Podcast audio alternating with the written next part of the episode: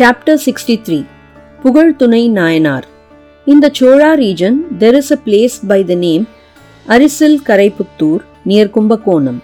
A Brahmin by name Pugazh Thunai Nayanar living there was in the habit of performing puja in a Shiva temple, making use of multiple pots filled with holy water from sacred rivers for the daily abhishekam.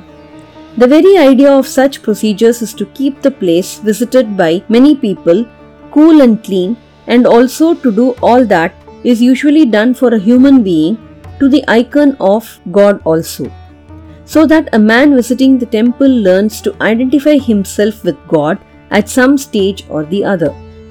Everything was going fine for a long time. As it always happens, hard times always have to be faced.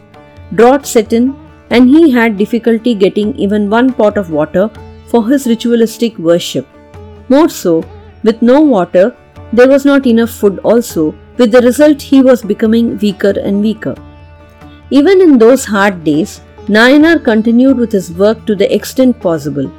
On a day when Nayanar raised the pot to pour it on the lingam, because of his weakness and the resultant lack of strength, the pot fell from his trembling hands on his foot. With that, he also fell and lost consciousness. In that state, he slept off after a while. In his dream, Shiva appeared and conveyed his appreciation for whatever Nayanar had been doing.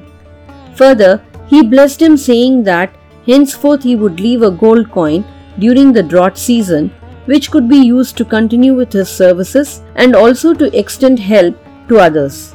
Thus, he survived through difficult days and much later finally reached the abode of Kailash. Pugazh Thunai's Guru Puja Day, Avani Ayilyam, August-September.